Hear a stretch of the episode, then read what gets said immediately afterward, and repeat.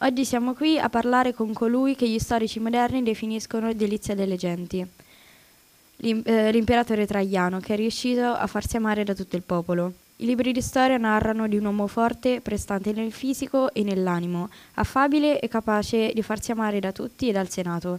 Chi era Traiano come uomo? Proviamo a chiederlo a lui. Imperatore Traiano, com'è stata la sua infanzia? Buonasera, io non sono nato in Italia, la mia famiglia mi ha permesso di studiare, di entrare nell'esercito come soldato e in seguito diventare ufficiale avendo la possibilità di conoscere popolazioni diverse.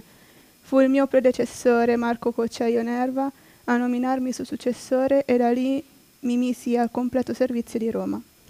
A quale imperatore si è ispirato?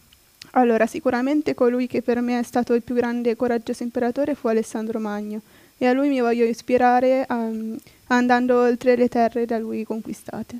Secondo lei, perché l'esercito e il popolo la stimavano così tanto? Il rispetto e la lealtà sono valori reciproci. Amo il mio popolo rispetto il valore del Senato.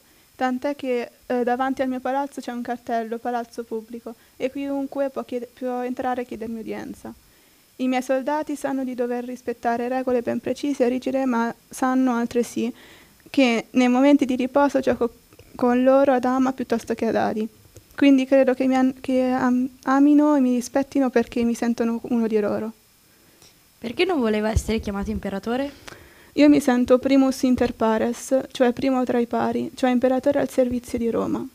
Lei rifiutò la persecuzione dei cristiani. Per quale motivo fece questa scelta così coraggiosa? Ciò che io dico in merito ai cristiani è essi non sono da perseguire, sono da punire solo quelli che vengono denunciati e colpevoli, con la eh, riserva che se uno nega di essere cristiano e lo dimostra con gli, al- con gli atti, allora anche se di lui si è sospettato nel passato può ottenere il perdono per la sua penitenza.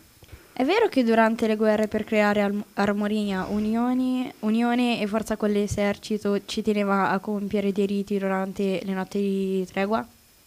Nei miei accampamenti non si predicavano dei veri e propri riti, ma si studiava il territorio nemico ed io in veste di generale parlavo con il cuore ai miei soldati, chiamandoli per nome uno ad uno, esortandoli a vincere in nome di Roma, con onore e gloria ed eventualmente a morire per il nostro impero. Cosa ha fatto per le città di Roma? Beh, eh, direi che non ho pensato solo a sconfiggere i nemici, ma insieme a chi lavorava con me abbiamo migliorato Roma come città, costruendo nuove strade e acquedotti. Abbiamo sostenuto l'agricoltura, le classi più, le classi più deboli, deboli e aiutato nello studio giovani e orfani. Bene, imperatore, la ringrazio per il suo tempo. È stato davvero un piacere eh, chiacchierare con lei. Arri- arrivederla. Piacere mio, arrivederci.